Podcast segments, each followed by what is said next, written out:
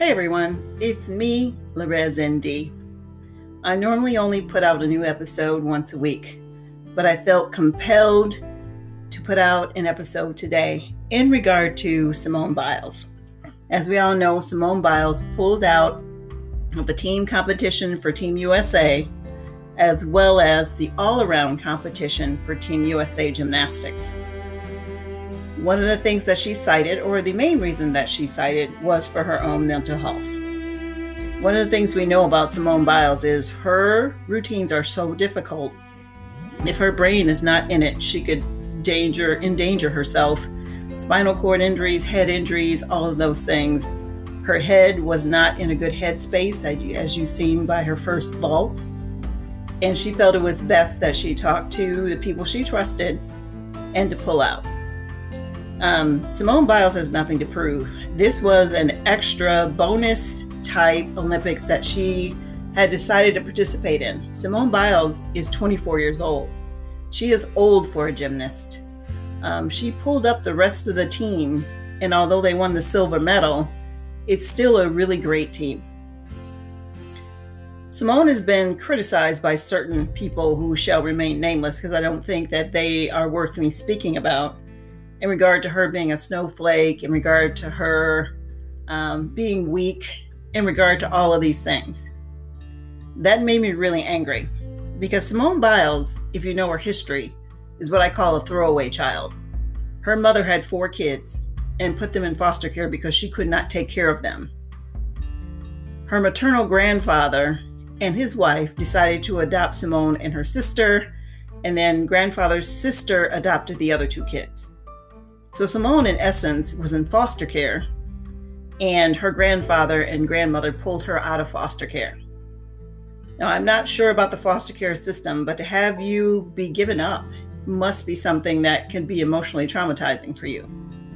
And thank God that her grandfather and her grandmother decided to adopt her and her sister and give her a life.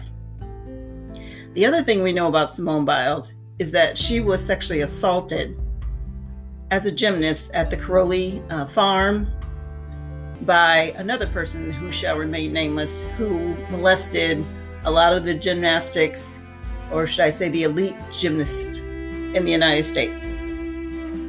Now, tell me if you could be a top performer as a gymnast, being a foster child, being a throwaway child, and being sexually abused. Now, one of the things that it took Simone a long time to do is to come out and say she was abused as well.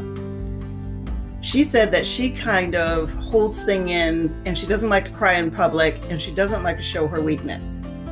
Um, and for her to come out and cheer her team, I thought was great. She could have hid in the locker room, she could have not talked to the press, but she was very, very open about the reasoning behind her pulling out. She still has one event that she might be able to do, and that is um, the individual apparatus finals.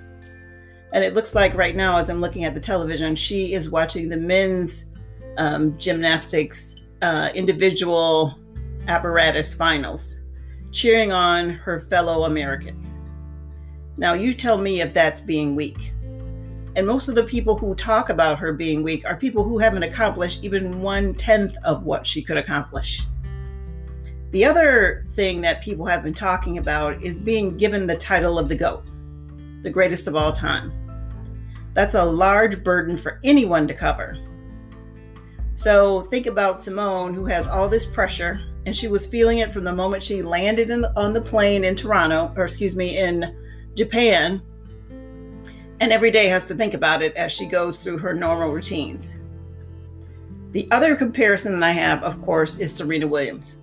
We know that Serena Williams has won 23 Grand Slams, and to tie the all time record of 24, she needs one Grand Slam. Serena is 39 years old, she'll be 40 in September. Every time she plays a Grand Slam, the pressure is on. And if you watched her in Wimbledon, um, she got hurt and she was devastated because Wimbledon is one of her favorite tournaments. So the last tournament of the year, of course, is the US Open. Serena has won more Grand Slams between 2010 and 2020 than any other tennis player. And as you know, in 2010, she was 29 years old. A lot of people in tennis decide to retire around 29 30. And she won 11 Grand Slams between 2010 and 2020. One of the Grand Slams she won, she was six to eight weeks pregnant. So tell me if she's weak. Tell me, is she somebody who cannot accomplish what she's accomplished? She had pulmonary embolism. She won major Grand Slam titles after that. She had a pulmonary embolism after she had her child. And she fought back the very next year and played two finals in a major. Now tell me if she's not strong.